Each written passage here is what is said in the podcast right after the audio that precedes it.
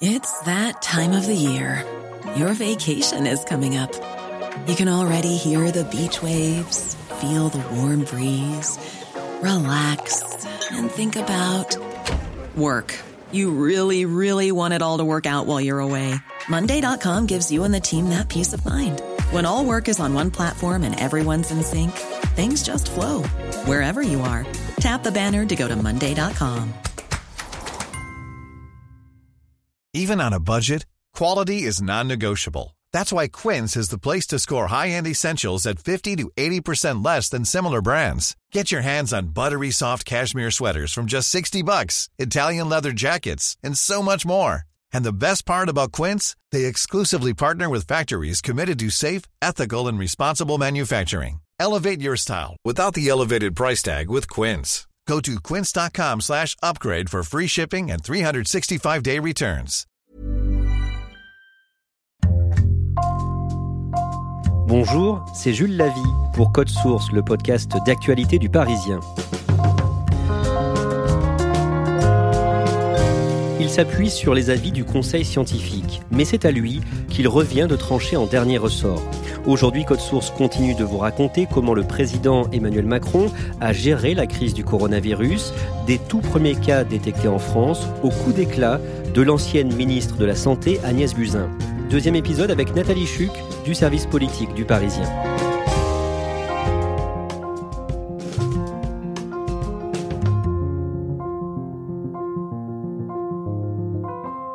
Nathalie Chuc, on vous retrouve pour euh, la suite de ce récit. Le jeudi 12 mars, Emmanuel Macron doit s'adresser à la nation. Quand il se réveille ce jour-là, est-ce qu'il sait ce qu'il va dire le soir même à la télévision? Emmanuel Macron a une idée déjà de ce qu'il veut dire aux Français parce que dans la nuit, se sont passées quand même des choses assez lourdes. Hein. Depuis quelques heures, on a entendu le professeur Jérôme Salomon avouer pour la première fois aux Français qu'on allait vers un scénario à l'italienne. On a entendu aussi Angela Merkel dire que 60 à 70% de la population allemande pouvait être touchée par le coronavirus. Et surtout, Donald Trump, dans la nuit, a pris une décision choc interrompre les avions entre l'Amérique et l'Europe, ce qui est une décision absolument brutale. On se réveille ce matin-là dans un autre monde et Emmanuel Macron, pour fonder sa décision, décide de tenir deux réunions. Une première réunion avec son conseil scientifique pour avoir son avis. Il leur pose la question, nous devons tenir dimanche le premier tour des élections municipales. Est-ce raisonnable? Quelle est votre recommandation? Et quelles sont les mesures que nous devons prendre face à la propagation de l'épidémie? Et ensuite, il se réunit autour d'un déjeuner avec la poignée de ministres qui composent son Conseil de défense. Et quelle est la décision? Alors c'est très compliqué pour Emmanuel Macron de trancher parce qu'il se retrouve face notamment à un conseil scientifique qui lui dit il n'y a absolument aucun souci s'agissant des municipales, ça n'est pas plus dangereux d'aller voter que d'aller faire ses courses et le Conseil scientifique, dont les décisions sont désormais rendues publiques, a aussi une remarque qui sort complètement du champ de la science. Ils disent au président de la République, faites attention à une chose, une annulation du premier tour des élections pourrait être perçue comme un calcul politique alors que votre parti n'est pas en situation favorable. Et ça, ça va beaucoup éclairer la décision d'Emmanuel Macron qui, à titre personnel, était plutôt favorable au report de l'élection municipale. Et il était en phase en cela avec François Bayrou, qui très proche du président de la République, qui n'arrêtait pas de lui dire qu'il fallait absolument annuler ce premier tour des élections. Édouard Philippe, lui, avait tout de suite compris en fin politique que ça risquait de provoquer une énorme polémique avec l'opposition de droite. Donc c'est très compliqué de trouver la bonne balance. Emmanuel Macron, après le déjeuner, s'enferme dans un bureau avec ses conseillers, sa garde rapprochée. Dans la pièce, il y a euh, son conseiller spécial, Philippe Grandjean, il y a évidemment le secrétaire général de l'Élysée, Alexis Collère, qui est vraiment l'ombre d'Emmanuel Macron, son adjointe qui s'appelle Anne de Bézer, et il y a sa plume, Jonathan Guémas, et, et une personne qui traditionnellement n'est pas là, c'est Édouard Philippe, auquel le président a demandé de venir pour l'aider et donc d'annuler le meeting qu'il devait tenir le soir même au Havre. Est-ce que Emmanuel Macron consulte euh, les principaux leaders de l'opposition? Il n'y a pas de consultation en bonne et due forme des leaders de l'opposition. En revanche, ce qu'il se passe, c'est que fuite dans la journée par la presse l'hypothèse d'une annulation du premier tour des élections, d'un report. Tout de suite, la droite monte au créneau immédiatement. Le président du Sénat décroche son téléphone, fait savoir qu'il en est absolument hors de question. Toute la droite, tous les républicains crient au coup politique, au coup d'État même carrément, c'est ce qu'on entend. Et ça, c'est de nature à faire plier Emmanuel Macron. Emmanuel Macron doit enregistrer son intervention Emmanuel Macron avait prévu, de façon à ce que ça soit plus propre, plus fluide, d'enregistrer l'intervention comme il le fait souvent, quelques minutes avant 20 heures, de façon à avoir un filet de sécurité pour euh, éventuellement se reprendre si jamais euh, il trébuchait, dérapait sur un mot. Or là, le discours est tellement compliqué à écrire que jusqu'à la dernière minute, avec Grandjean, avec Colère, avec Édouard Philippe, on rature, on change un paragraphe, on change un mot, on arbitre jusqu'au bout, si bien que les horloges de l'Élysée finissent par montrer qu'on se rapproche de 20h, le président prend une décision, il va y aller sans filet en direct. Il est 20h, le nombre de personnes contaminées en France a doublé en 72 heures, passant à plus de 2800 cas. Emmanuel Macron s'adresse aux Français. Françaises, Français, mes chers compatriotes, depuis quelques semaines, notre pays fait face à la propagation d'un virus, le Covid-19, qui a touché plusieurs milliers de nos compatriotes. Le visage est grave, hein, vraiment solennel. C'est sans doute l'intervention la plus importante de tout son quinquennat, bien plus importante encore que celle qu'il avait faite en, en décembre 2018, au pire de la crise des Gilets jaunes. Cette épidémie est la plus grave crise sanitaire qu'ait connue la France depuis un siècle.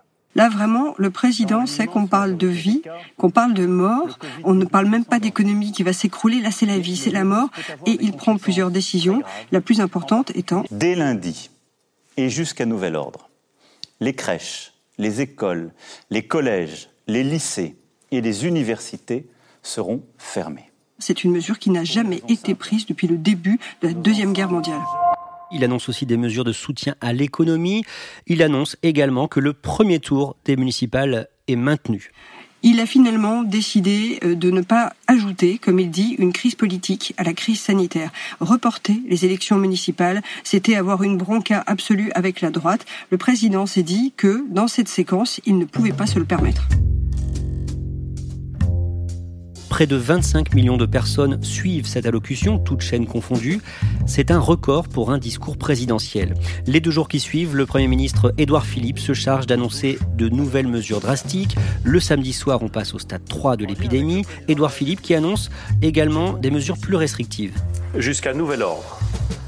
La fermeture, à compter de ce soir minuit, de tous les lieux recevant du public non indispensables à la vie du pays.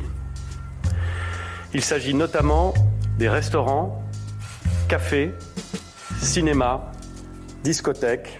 Les lieux de culte resteront ouverts, mais les rassemblements et les cérémonies devront être reportés.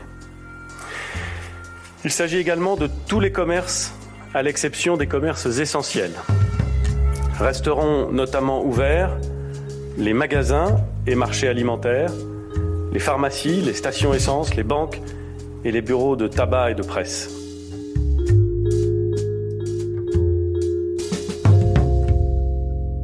Nathalie Chuc, pourquoi avoir choisi d'étaler ces annonces dans le temps? C'est la grande question. Pourquoi est-ce qu'Emmanuel Macron et Édouard Philippe ont décidé de faire cette montée en charge très progressive alors même qu'on a à nos portes notre voisin italien qui nous sert un petit peu d'exemple de ce qu'il faudrait faire et de, surtout d'exemple de ce qui nous attend. On a un décalage qui est estimé entre 4 à 8 jours et donc on sait que la vague va nous arriver dessus aussi. Et de façon étonnante pour un certain nombre de médecins qui, qui s'en offusquent même publiquement, le président et le premier ministre décident de faire une montée en charge des mesures de restriction des libertés extrêmement progressives. Alors, quand on interroge sur ce sujet les proches d'Emmanuel Macron, ils disent qu'ils ne voulaient pas subir un procès en autoritarisme. On l'a déjà accusé d'être un dictateur, ça l'avait piqué à vif. Et ce qu'on entend beaucoup aussi dans les arcanes du pouvoir, c'est nous ne sommes pas la Chine, nous ne sommes pas non plus euh, une dictature, ce n'est pas l'Union soviétique, on ne fait pas n'importe quoi avec euh, les libertés publiques, ça agace énormément au sein du gouvernement et à l'extérieur ceux qui sont partisans d'une méthode forte, c'est-à-dire qu'autour du président, un certain nombre de gens lui disent il faut aller tout de suite vers un confinement généralisé, état d'urgence, couvre-feu des 18 heures, pourquoi pas les pleins pouvoirs en vertu de l'article 16 de la Constitution. Et ça, ça les agace beaucoup parce qu'ils se disent qu'on perd du temps. Le Conseil scientifique, autour d'Emmanuel Macron, notamment dans son avis du 12 mars, fait une remarque extrêmement importante. Ils disent au président de la République le nombre de cas double tous les 4 à 5 jours, ce qui veut dire que chaque jour perdu est un jour de retard pris par rapport à la propagation de l'épidémie. Le dimanche 15 mars, premier tour des élections municipales, en dépit de l'interdiction des rassemblements de plus de 100 personnes, Emmanuel Macron se rend au Touquet avec son épouse Brigitte pour voter. On va continuer à sortir pour prendre l'air. Et donc il était légitime, et d'ailleurs notre comité scientifique nous l'a redit hier, de pouvoir sortir pour aller voter en prenant les précautions d'usage. Cette crise, nous la traverserons en étant responsables ensemble et chacun. Chacun pour soi et pour les autres la participation va être historiquement faible. Dans le même temps, Emmanuel Macron reçoit sur son téléphone portable des photos qui l'inquiètent. Toute la journée, venant d'amis, de proches, des photos de Parisiens en goguette, euh, dans les parcs, flânant sur les quais de la Seine, au soleil, un petit peu comme euh, s'il y avait un petit air de vacances euh, scolaires qui, qui flottait dans l'air depuis la décision du président d'annoncer la fermeture de tous les établissements scolaires. Comme si surtout les gens n'avaient pas compris le message. Un de ses proches nous dit à ce moment-là, vous vous rendez compte quand même qu'on a envoyé le président de la République à la télé avec le maximum de solennité. On a envoyé le Premier ministre annoncer la fermeture de tous les lieux de loisirs. Et que font les Français? Ils continuent à se balader comme s'il n'y avait pas une menace mortelle qui planait sur nous. Il se passe une scène assez étrange ce jour-là, parce qu'en rentrant du Touquet, la première dame, Brigitte Macron, qui aime beaucoup marcher, qui a besoin de marcher parce qu'elle étouffe à l'Élysée, elle décide d'aller marcher avec ses gardes du corps sur les quais de la Seine. Et elle croise beaucoup de badauds qui veulent s'approcher d'elle. Et à chaque fois, elle leur dit non, non, non, non, rappelez-vous, un mètre de distance, il faut rester à distance respectable. Et elle confie à plusieurs de ses proches, non mais est-ce que tu te rends compte, euh, les gens se baladent comme s'il ne se passait rien. Elle est elle-même sidérée.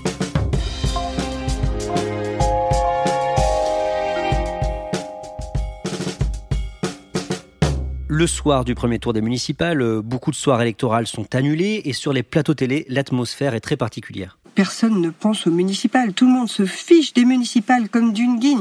Alors les experts euh, en expertise municipale euh, sont dans des arguties déjà juridiques pour savoir si le second tour pourra se maintenir et est-ce qu'on pourra considérer le premier tour comme valide. Mais en vérité, autour des tables, sur les plateaux télé, les ministres qui sont invités n'ont qu'une préoccupation, c'est le fait que les Français n'ont pas compris du tout ce qui se passe et qu'il va falloir aller extrêmement rapidement sur des mesures beaucoup plus dures.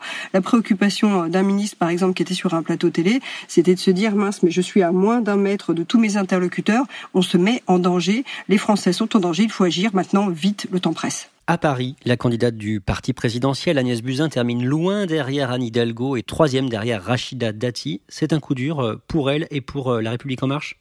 C'est une gifle, hein. c'est une gifle absolue pour Agnès Buzyn. Elle se voyait vraiment euh, maire de Paris. Elle était persuadée qu'elle avait une telle cote, euh, telle cote d'amour, une telle cote de confiance euh, qu'elle pouvait réussir à enfoncer ses deux adversaires. Elle arrive troisième, c'est une gifle. Elle en tire immédiatement une conséquence qui va absolument stupéfaire toutes ses équipes de campagne. Elle se retire elle part. Et ce n'est pas une politique, Agnès Buzyn. Elle n'est pas du tout préparée à ça. Elle commence à rentrer à ce qu'on appelle la décompensation. Tous les élus qui ont perdu des élections connaissent ça. Elle tape une grosse déprime monumentale et ça va avoir des conséquences assez redoutables. Le gouvernement est très critiqué pour avoir maintenu le premier tour de ce scrutin. Que fait Emmanuel Macron le lendemain, pendant la journée du lundi 16 mars ah, Pour le président, là, les choses sont claires. Il n'est plus question de reculer. Il faut annoncer euh, une quarantaine en France. Il faut que les gens restent chez eux. C'est le slogan. Donc, il convoque euh, les ministres du Conseil de défense à l'Élysée pour décider avec eux comment il va prendre ces mesures. Et le soir même, il intervient de nouveau à la télévision pour dire aux Français que cette fois, le temps est venu de rester chez eux. Il est 20h, Emmanuel Macron s'adresse donc à la nation pour la deuxième fois en moins d'une semaine. Et donc ce qu'il annonce, hein, sans prononcer le mot, c'est un confinement du pays. Le second tour des municipales est reporté, les réformes sont suspendues, y compris la réforme des retraites. Et il martèle cette phrase, Nathalie Chuc. Nous sommes en guerre. Oui, c'est une guerre. C'est une guerre sanitaire. En fait, le président, ce soir-là, décide de ne pas prononcer le mot confinement. Pourquoi? Avec ses conseillers, il y a eu tout un débat pour savoir s'il fallait dire ce mot ou pas. Or, il a été jugé beaucoup trop imprécis. À l'Élysée, on s'est dit que le mot confinement, ça pouvait vouloir dire emprisonnement, ça pouvait vouloir dire rationnement, pénurie.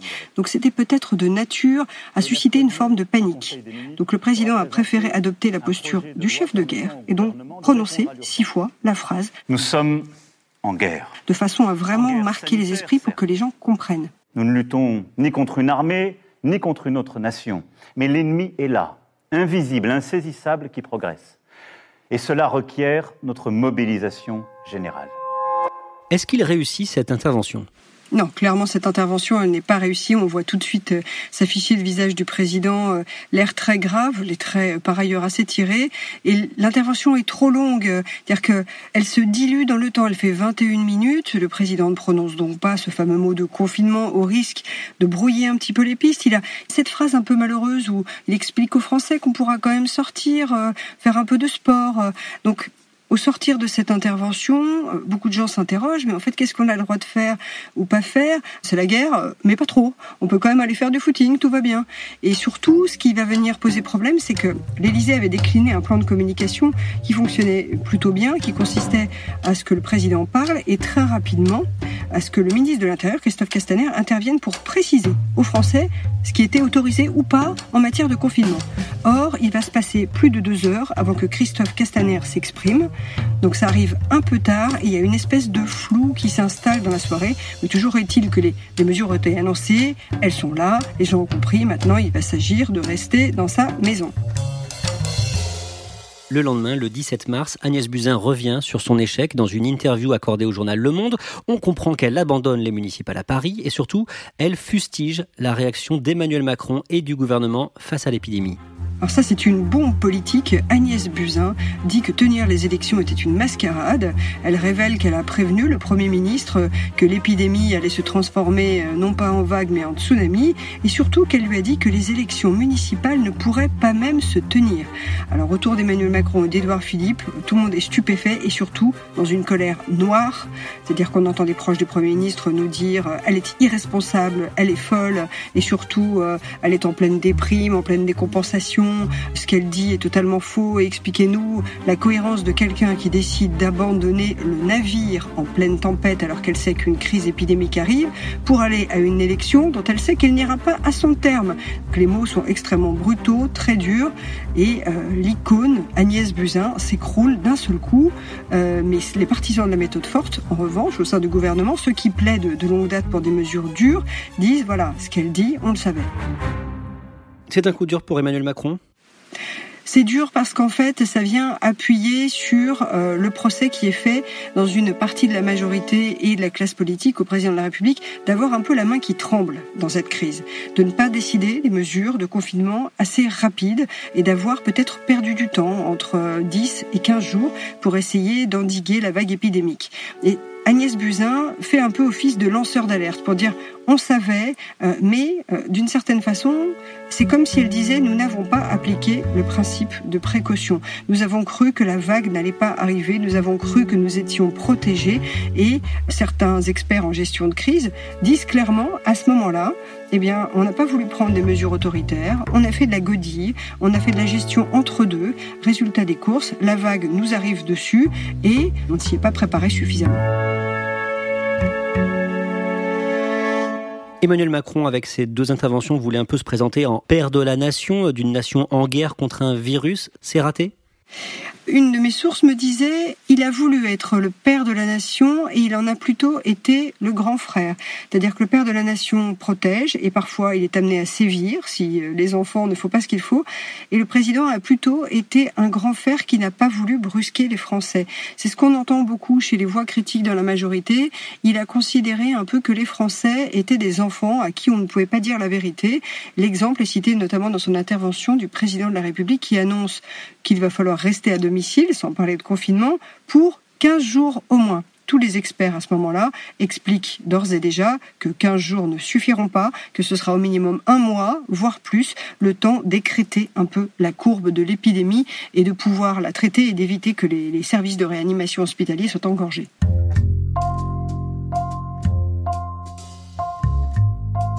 Merci à Nathalie Chuc. Code Source est le podcast d'actualité du Parisien, disponible chaque soir du lundi au vendredi. N'oubliez pas de vous abonner sur votre application de podcast préférée comme Apple Podcast ou Podcast Addict. Cet épisode de Code Source a été conçu et préparé par Thibault Lambert, production Raphaël Pueyo, réalisation Alexandre Ferreira. Et puis n'hésitez pas à nous écrire directement code source at leparisien.fr.